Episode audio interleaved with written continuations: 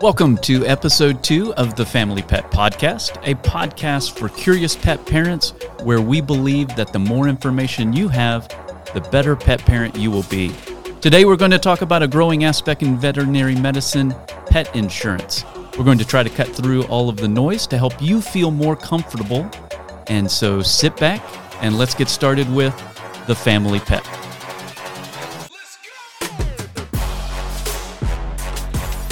Welcome in, curious pet parents. We're ready for another episode of the Family Pet. I still get pumped up when I hear that music. I'm pumped up, and the fact that we're back for episode two. We've we've made it, and let's do this. Hey, thing. we, we have upgraded. We are now in Spread the Positive Studios. That's right. We we don't do the live from the We, spread. Well, we're it's not, live. Well, we- we're Brought live. We're recorded, Ben. We are live in Spread the Positive Studios. We've we're we're we're like professionals now on, on only our second episode. That's it. That's so, it. so uh, hopefully our producer Trent can make us sound even better. Um, because we have a mission here, right? It, our mission is what? To spread the positive is the mission of this podcast studio, but the Family Pets podcast purpose is to help inform our pet parents out there because we believe that the more that they know about pet healthcare, the, the better pet parent they can be. That's absolutely true. And and again, it's just a matter of getting that information in a way that's understandable and a way that that that can help. That's right. So that's And what we're here for. And today, uh, let me ask you a question before we start today, Steve. How much money is in your bank account right now? oh, yeah, what? You, Not enough. What? Not enough. Not enough. Well, mine, when is ever there enough, right? Um, you know, I asked that question in, in kind of joking, but but one of the, I think one of the saddest things about veterinary medicine is that oftentimes when our pet parents come into the office with a pet that is sick or injured, we can fix it, but Absolutely. they can't afford it.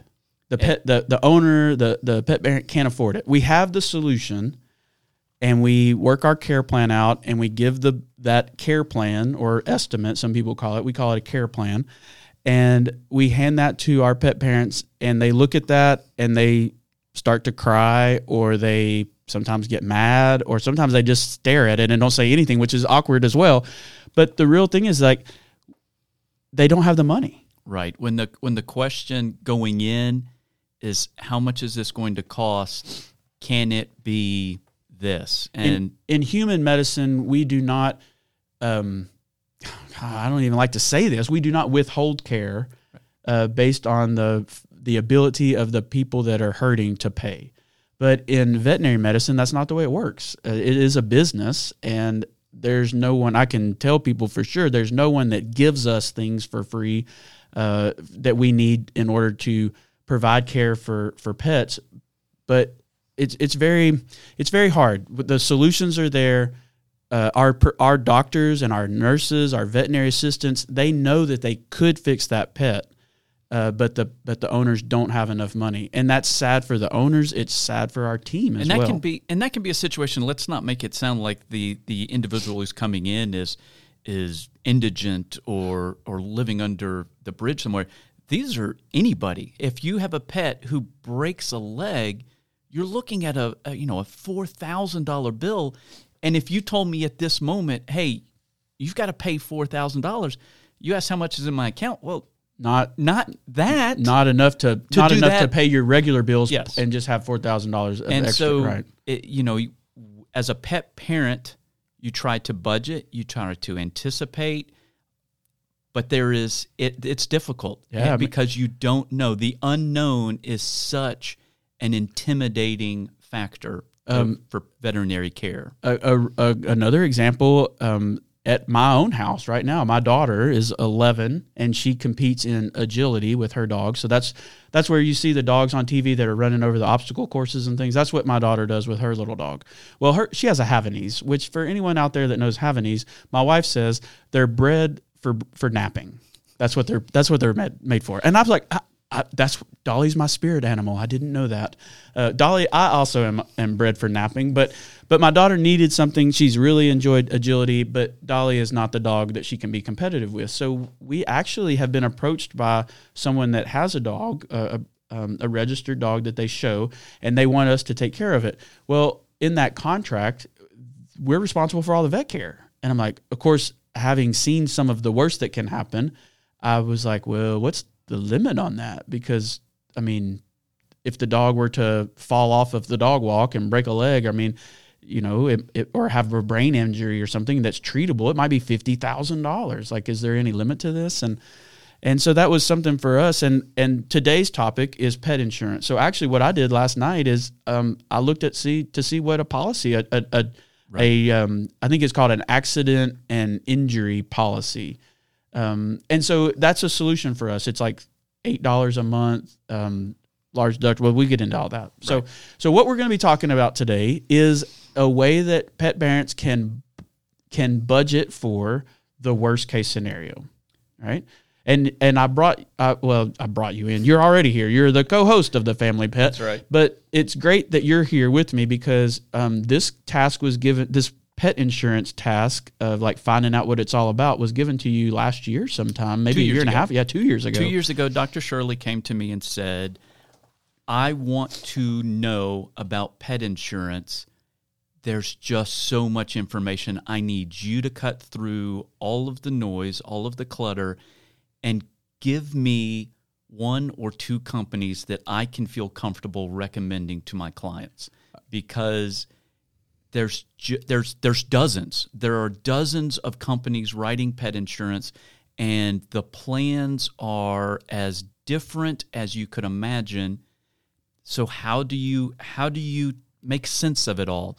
And so she asked for help on that. And I spent months uh, talking with lots of companies, looking at plans, looking at, at how they are set up to try to come up with a couple of different options, different, so that they don't look the same to our clients, so that right. they could then say, Well, I have a rabbit. We talked about uh, uh, in episode one, rabbit owners if they want pet insurance, you might need to go to this company, to Nationwide, who insures rabbits. If you have a dog, you have many, many more options. So there's just so much information out there. Well, we can just we can just end this podcast at like this fastest podcast ever. What's the best one, Stephen?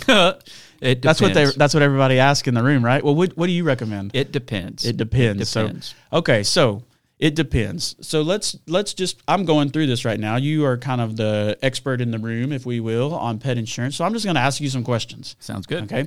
Uh, the first thing is, how does pet insurance work? All right. So if you think about in most Americans, uh, most of us have two types of primary insurance that we're familiar with. We have auto insurance and we have health insurance.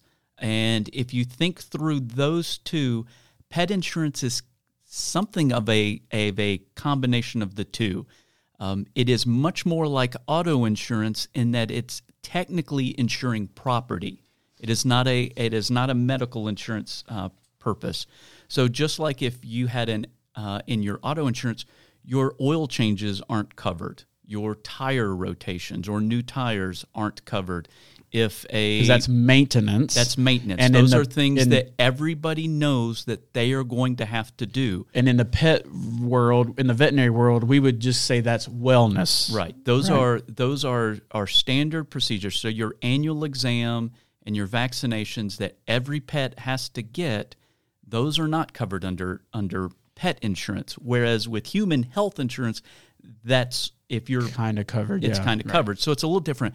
So, but if you think about human health insurance, you can have uh, a comprehensive plan, or you can have a a catastrophic care where if you want to be a little, you're you're young and you don't have as much disposable income, and you want to say, hey, I'm I'm healthy. I don't think I'm going to need this, so I want to have a ten thousand dollar deductible that only covers if I'm hospitalized or break something, not if I have to go to the doctor with the flu.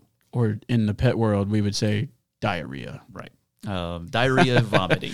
I just needed to work that in. You got to work in fluffle last time, and I just want to see how many times I can say diarrhea today. That's great. Yeah. What a word. So if you think through, but just like any human insurance plans uh, for auto or health, you can have any number of deductibles. So you can have zero deductible, $100 deductibles, $1,000 deductibles.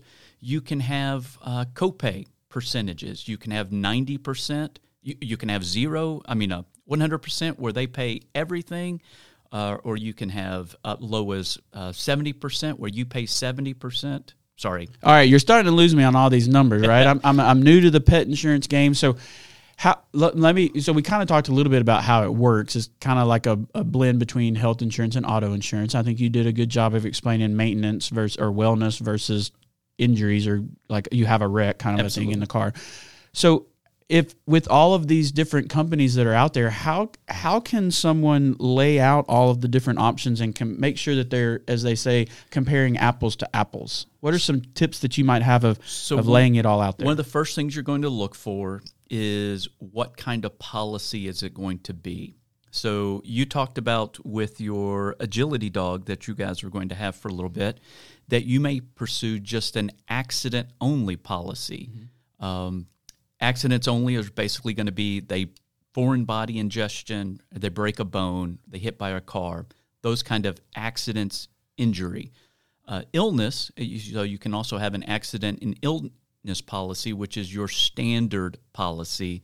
And that's going to be where most people are just going to go in and settle because that will cover things like if your dog is di- uh, diagnosed with cancer or diabetes or Cushing's disease, um, those kind of things. So that would treat illnesses as well. So you so I assume that that policy is more expensive It's than more just the catastrophic or the because ac- you're you're far more likely to have a dog diagnosed with an illness than with an accident. So an Right. accident policy you listed you could get for nine dollars. right. A comparable accident and illness policy with the same uh, deductibles and, and uh, would be somewhere probably around thirty uh, to thirty five dollars. So it's a it is a significant more covering the illness side. So you want to make sure you're you're comparing apples apples there. But then the rest of it, it's what is your reimbursement rate? Uh, are you doing a a uh, copay of uh, seventy percent, eighty percent, ninety percent? Um, and then also look at your deductible. So those are your two copay and deductible, just like in human healthcare. Those are, are two phrases that most people would be familiar with, and And they make sure work the same. So you're you're paying a monthly premium. you pay a monthly premium, and so you go into the vet with a broken bone. My dog, my kids left the back uh, yard gate open. The dog ran out and got run over by the neighbor. Um, not their fault. It's the, it's our fault for leaving the gate open. The dog now has a broken leg. Right. You have a, and let's just say that It's you're a- given an estimate of four thousand dollars. Right. That's going to be the care. So if you've got a uh, a five hundred dollar deductible, Mm-hmm. so you're going to be responsible for the first five hundred, and then for the next. Great. I did my I math. think you said four thousand. Four thousand five hundred. Okay, there so there we go. So now you have four thousand dollars remaining, and if you have a ninety percent um, uh, copay, uh, ten percent copay, they would pay. Um, for, uh, you would pay four hundred. The insurance company would pay thirty six hundred.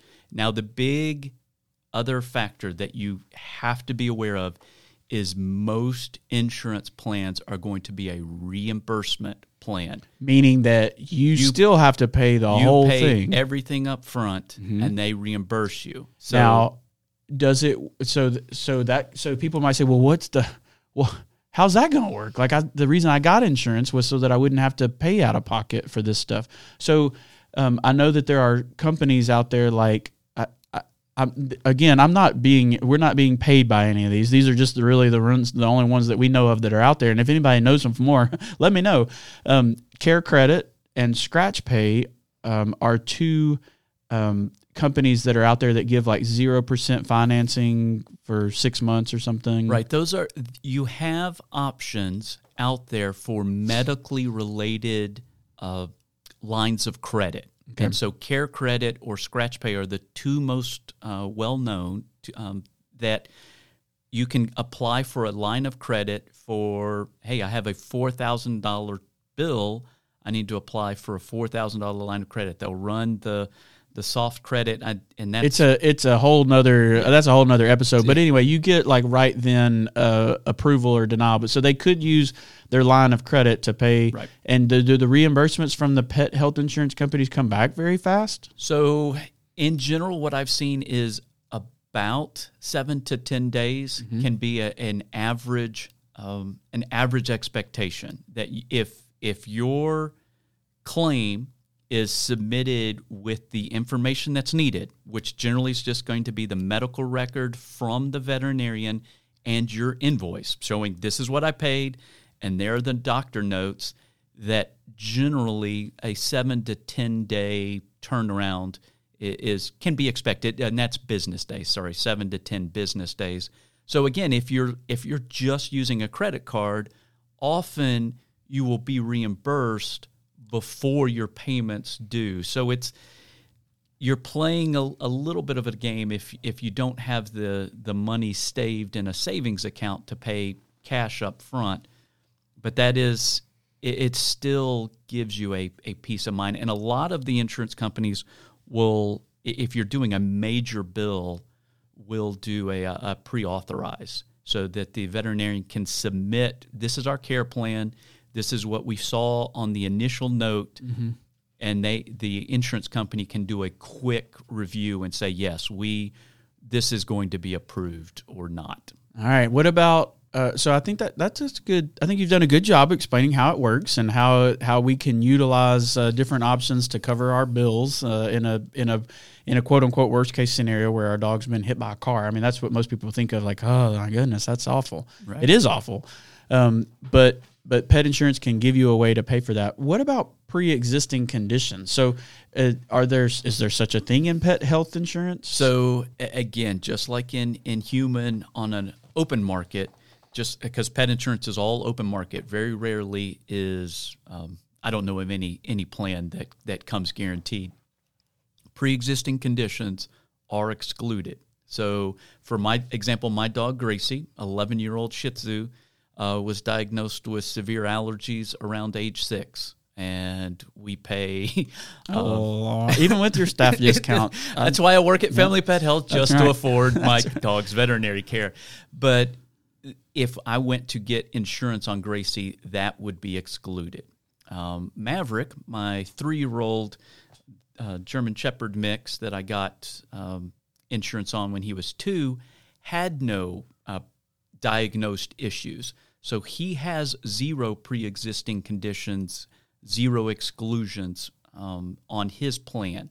So he's he's covered. I got him covered because he's going to break something. He's going. He's a knucklehead and chases the ball into the fence, uh, or will run out into the street chasing the ball and will be hit by a car. Kind of situation. you sound like a, a that guy on the hair club for men that was always like, not only am I the owner, I'm the I'm a client. I'm a client. so not only are you an advocate for pet insurance, but you are a subscriber. Absolutely. And so I, I make that monthly premium payment for him, but I don't have it on Gracie because as you know, Dolly Dolly Barkin was bred for napping. Gracie lives on the top of the couch. Now her the only thing that she will be injured on in her life is if she falls off the couch while asleep.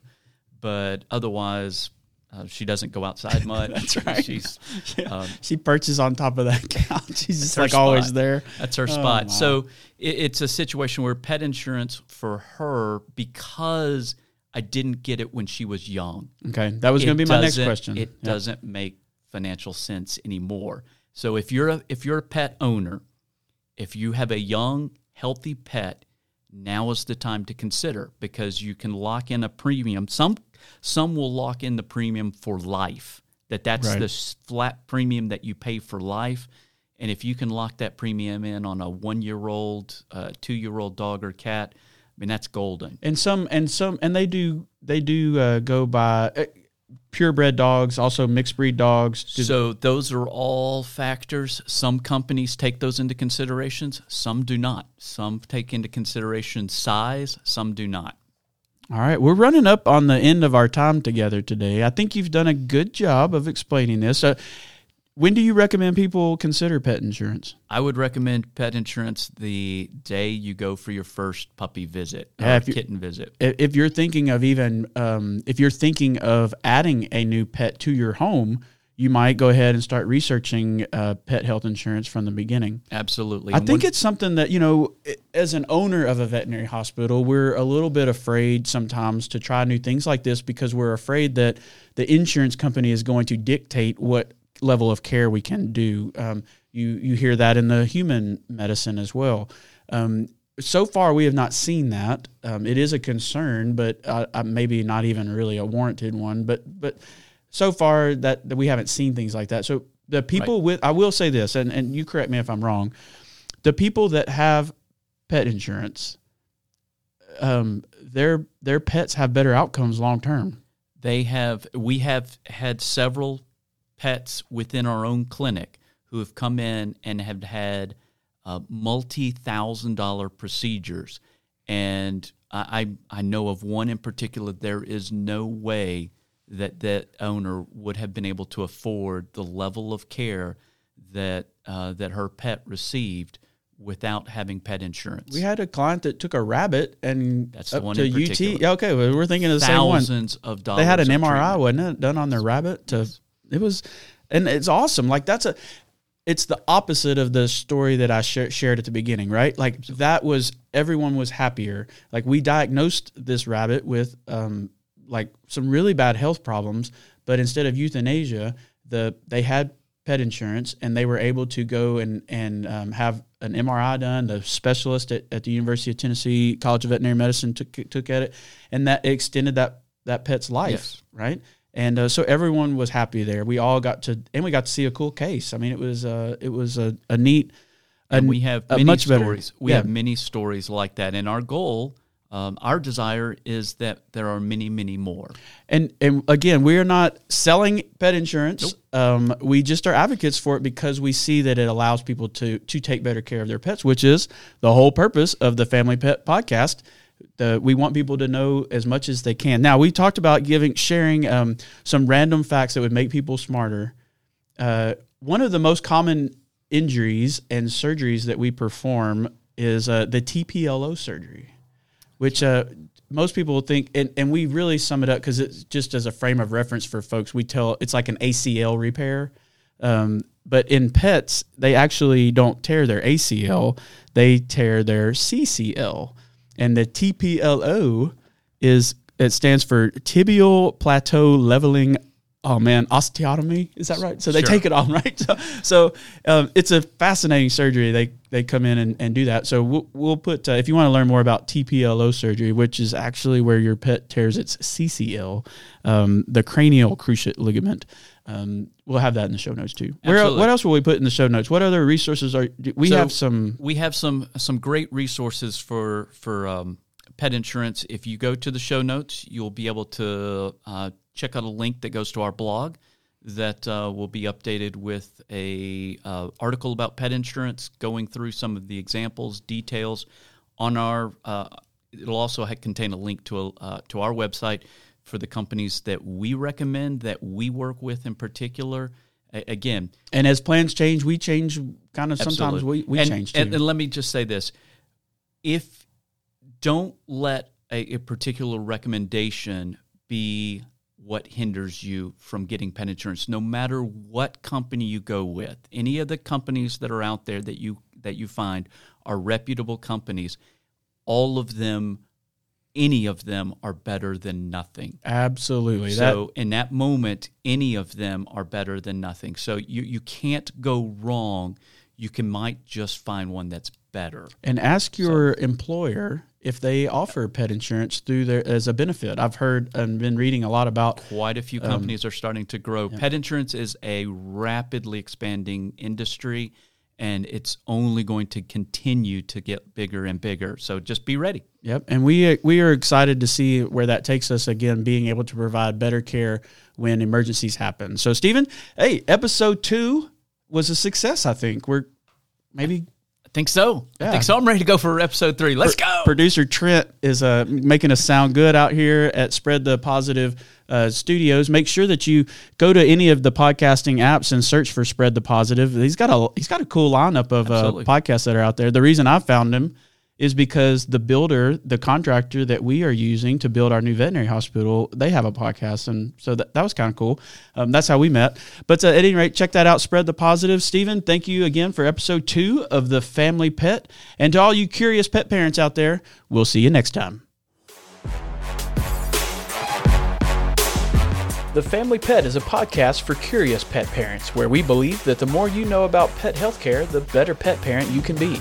The Family Pet is a production of Family Pet Health PLLC and recorded in the studios of Spread the Positive Productions in Murfreesboro, Tennessee. The statements made as a part of this show should not be taken as an establishment of any form of a veterinary client patient relationship. All comments are for entertainment and educational purposes only. You should reach out to your local veterinary partner before taking any action on the things that you've heard here today. We hope that you will share this podcast with a friend, and it would mean so much to us if you would take a moment to leave a review wherever you listen to your favorite podcasts. Show notes, links, and videos to accompany today's show can be found at thefamilypetpodcast.com.